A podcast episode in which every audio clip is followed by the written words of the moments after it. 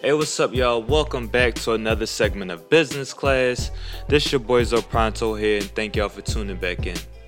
So, for today's topic, we wanted to take a deeper look into the ongoing issue of returning to the office. I know this topic has been an ongoing debate over the last 21 months or so, um, but what does it actually mean? The pandemic has created a complex challenge for corporate America. Even for those employees that do return to work, they often find that things have changed. So, if you ever worked at a Fortune 500 company or sat in a typical monthly business meeting, it seems like the work life balance topic is always up for debate or is always one of those things that they're mentioning. But this is even something that companies have highlighted when they're recruiting new workers. So, work life balance is pretty much saying how are we going to separate, you know, to make sure everybody um, that works hard also have a good life balance when they're at home dealing with their families. So now employers are desperate trying to sort out how, when, and whether their workers should return to, to traditional offices, but they have to face these ongoing questions, such as if it's a hybrid schedule, do we have to mandate specific days that people are in the office, or are we going to leave it up to the employees to decide, you know, which days they want to come in themselves? Do they even really need all this office space to begin with? Um, do we have to increase vacation time? Of course, the you know the hot topic: should vaccines be mandated? Um, what about the dress code? A lot of people have gotten used to the flexibility of wearing what they want when at home. Um, should sweatpants be outlawed now? Um, what about uh, in regards to dress during Zooms? These are all topics and questions that companies and HR com- and HR departments are faced with.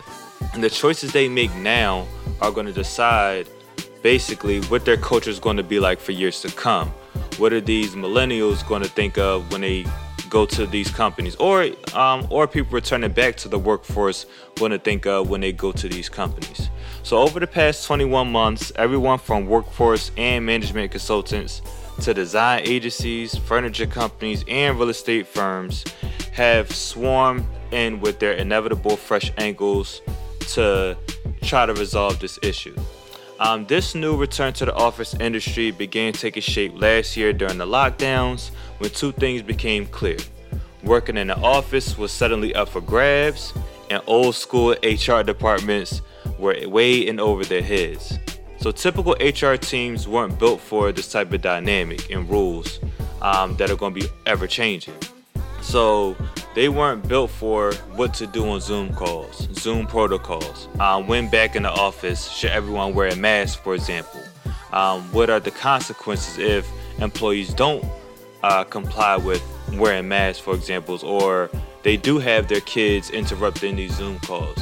This puts the HR department in a tough situation, and they have to come up with new rules and regulations um, that their employees are set to follow. So, um, with that being said, this is an ongoing debate that has been um, hashed out uh, with the different departments across these big agencies and small agencies uh, and companies as well. We can't just assume that the younger workers don't want to return back to the office either. It's been said that employees over the age of 60 are actually more likely to want to work remote fully, according to the Future Forum, a research consortium founded by Slack. The return to office problem has also created opportunities.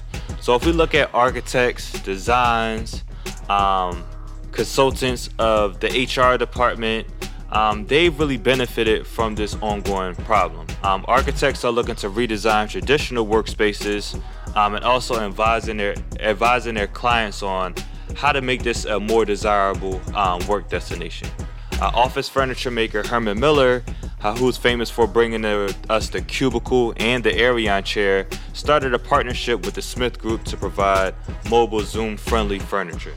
Not to mention, some companies like LinkedIn, for example, have created courses by so called experts to address the change in the work environment.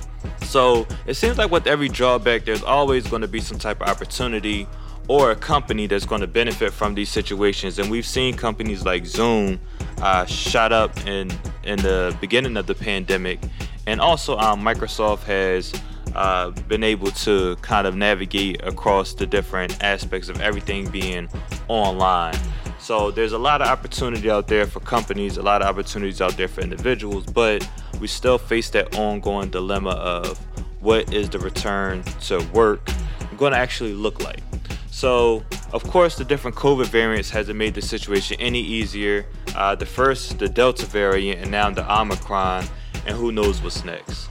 So, let me know what you guys think. Thank y'all for tuning in. Make sure you leave a comment, subscribe, and tune into the next business.